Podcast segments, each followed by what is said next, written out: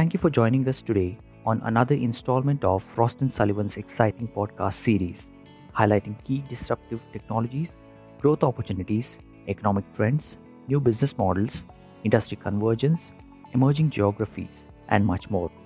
I'm Suhas Gurumurthy, Senior Research Analyst with the Mobility team, and I will be talking about findings from our research on Global Connected Car Market Outlook 2019.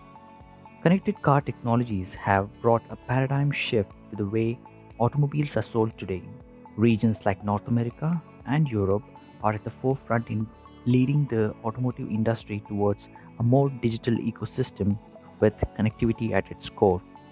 Our research attempts to understand what the new features are and how automakers and suppliers are shifting their strategies and business models following trends in case that is connected, autonomous, shared, and electric mobility.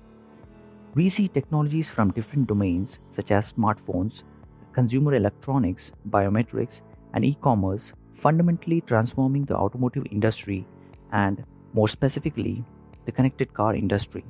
Technologies like smartphone based telematics, augmented reality, heads up displays, and payment technology enabled in vehicle marketplace to purchase goods and services are all examples of other industries disrupting the automotive space.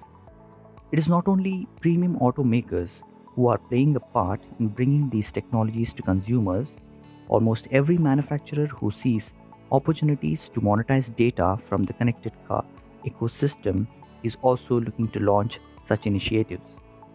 Starting this year, we expect to see concepts like features on demand and artificial intelligence based assistants make deeper inroads into vehicles.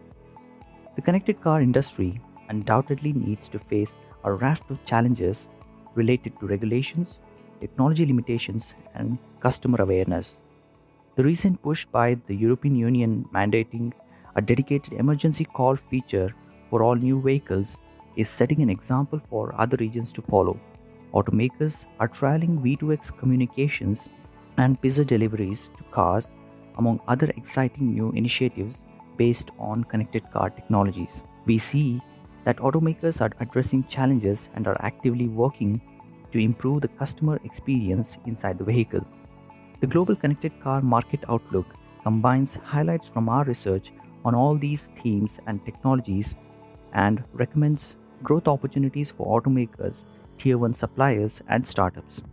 Some of the growth opportunities we have identified are new partnerships to transform human machine interfaces into more personalized experience, investments into technology startups, and newer business models aligned towards data monetization.